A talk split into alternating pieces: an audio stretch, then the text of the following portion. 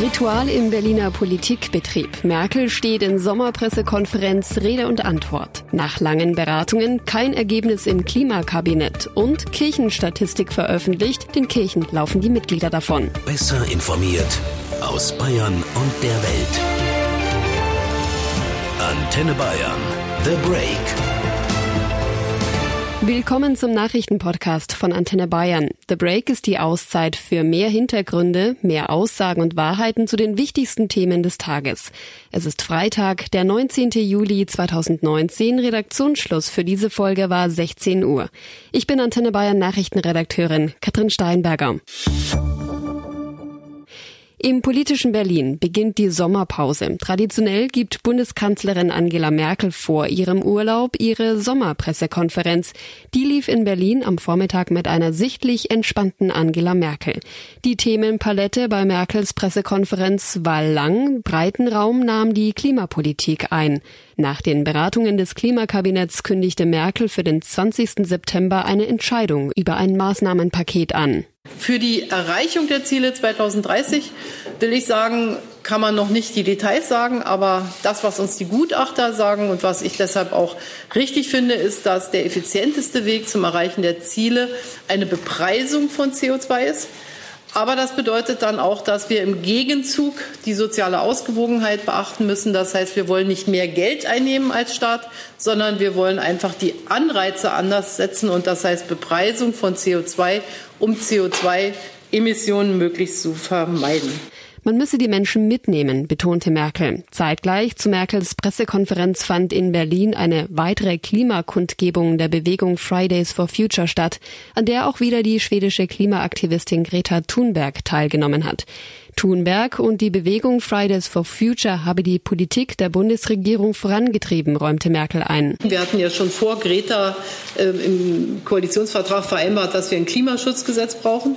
Aber die Ernsthaftigkeit, mit der Greta, aber auch viele, viele junge Leute uns darauf hinweisen, dass es um ihr Leben geht und dass ihre Lebensperspektive einfach eine weitaus längere ist, die hat uns schon noch mal äh, dazu gebracht, auch ähm, sicherlich entschlossener an die Sache heranzugehen. An die Schülerinnen und Schüler gerichtet, sagte Merkel deshalb. Den kann man das sehr gut auch sagen, dass wir mit Hochdruck arbeiten, aber dass wir hier auch ähm, neue Wege gehen und diese neuen Wege natürlich durchdacht sein müssen, damit äh, wir dann auch wirklich ähm, wissen, was wir tun und wie wir es tun und dass wir auch einigermaßen sicher sind, die Ziele dann zu erreichen. Wobei das natürlich auf elf Jahre im Voraus immer auch bedeutet, dass man zwischendurch wieder schauen muss, wie sich die Dinge entwickeln. Merkel zeigte in ihrer Sommerpressekonferenz auch klare Kante gegen Rassismus und hat die Verbalattacken von US-Präsident Trump gegen vier US-Demokratinnen scharf kritisiert. Ich distanziere mich davon entschieden, sagte Merkel und betonte, sie fühle sich solidarisch mit den attackierten Frauen. Ich will ganz deutlich sagen, dass die Stärke Amerikas aus meiner Perspektive gerade darin liegt, dass es ein Land ist, in dem Menschen ganz unterschiedlicher Nationalität zur Stärke dieses ähm, amerikanischen Volkes beigetragen haben. Und äh, deshalb sind das schon, ähm, äh, sagen wir mal, Dinge, die oder Äußerungen, die diesem Eindruck von mir, den ich ganz fest habe, äh, doch sehr zuwiderlaufen. Das muss ich sagen. Das ähm, ist etwas, was die Stärke Amerikas konterkariert. Merkel reagierte damit auf Äußerungen Trumps, die vier Parlamentarierinnen sollten dahin zurückgehen, woher sie gekommen seien. Merkel warf Trump vor, damit das Land zu schwächen. Aber auch zu innenpolitischen Themen sprach Merkel Klartext. Trotz sich eintrübender Konjunkturaussichten hält sie zum Beispiel an der Politik der schwarzen Null fest, also an einem ausgeglichenen Haushalt ohne neue Schulden. Ich glaube, dass die Politik des ausgeglichenen Haushalts richtig ist. Und ich glaube, für Deutschland ist das von besonderer Bedeutung, weil wir eine demografische Entwicklung haben, die sehr viel kritischer ist im Blick auf die Zahl der jungen Menschen, die wir haben, äh, als das in anderen Ländern der Fall ist. Wir haben jetzt ein Durchschnittsalter in Deutschland von 45 Lebensjahren. Damit gehören wir mit zu den ältesten Ländern der Welt. Und äh, die jungen Menschen, die weniger werden, mit nicht immer weiter aufwachsenden Schulden in die Zukunft zu schicken, halte ich für wichtig. Vor allem aber wollte die Kanzlerin zwei Botschaften in ihrer Sommerpressekonferenz setzen. Die Koalition ist handlungsfähig und sie selbst genauso. Sie sei zuversichtlich, dass die Große Koalition trotz interner Differenzen und des Umbruchs bei der SPD Bestand hat. Mit den drei Interimsparteivorsitzenden, mit dem Vizekanzler arbeiten wir sehr, sehr verlässlich zusammen. Und ähm, das gibt mir auch den Optimismus, dass man die Regierungsarbeit sehr wohl weiterführen kann. Die vergangenen Wochen hätten die Handlungsfähigkeit der Großen Koalition gezeigt, betonte Merkel. Aber es liegen noch viele Aufgaben vor uns. Deshalb wird der Herbst auch sehr arbeitsreich sein. Wir werden im äh, Herbst Frühherbst schon einen Gesetzentwurf haben zum Abbau des Solidaritätszuschlags mit 90 äh, Prozent der Bürgerinnen und Bürger, die dann keinen Soli mehr zahlen werden. Die SPD will im Dezember eine Halbzeitbilanz ziehen und entscheiden, ob sie in der Großen Koalition bleibt. Auch die Gesundheit Merkels, die in den vergangenen Wochen mit ihren Zitteranfällen bei öffentlichen Auftritten für Schlagzeilen gesorgt hat, war natürlich Thema der Pressekonferenz. Es gehe ihr gut, sagte die Kanzlerin und betonte, Einerseits ist es äh, wichtig, dass ich mich zu der Verantwortung bekenne, als Regierungschefin handlungsfähig zu sein.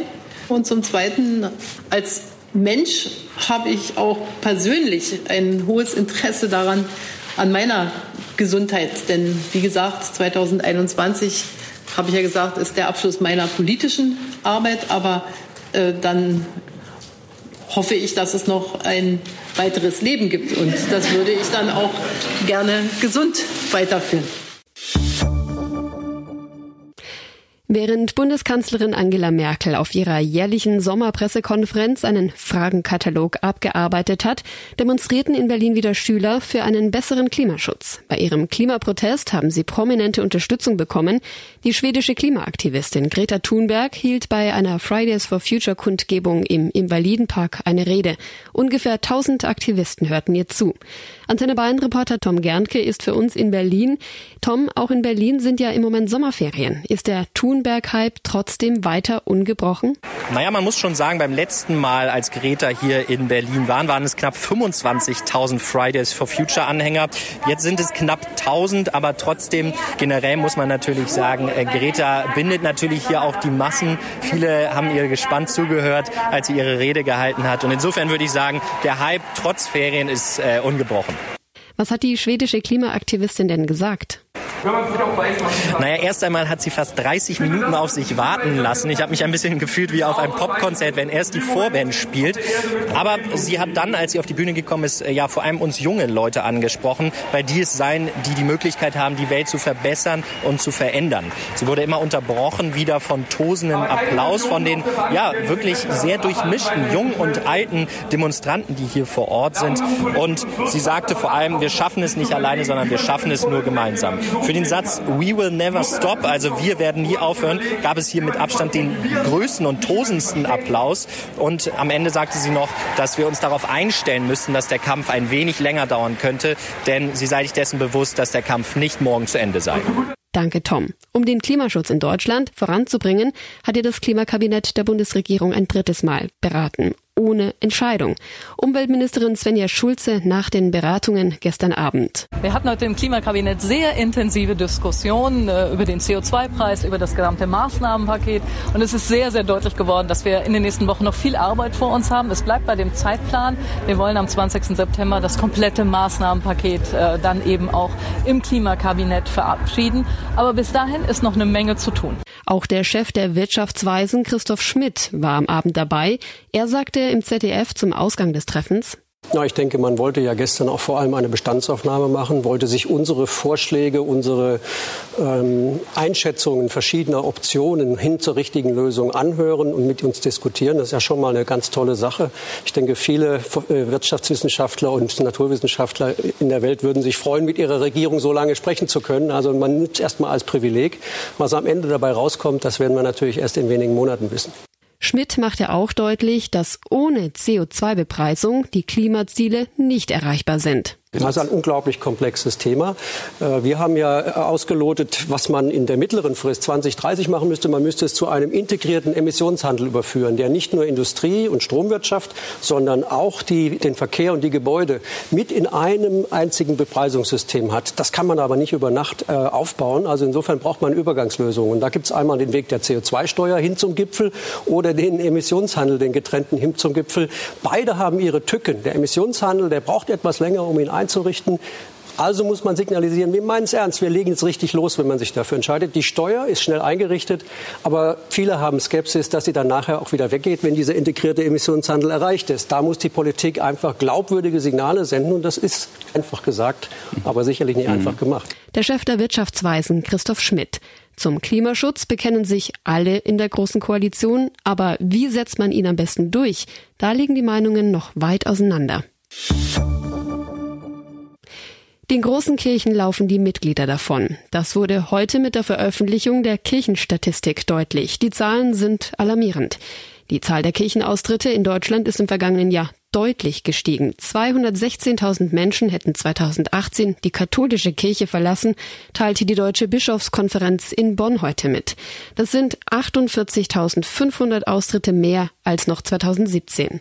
Linda Burkhardt aus der katholischen Redaktion von Antenne Bayern.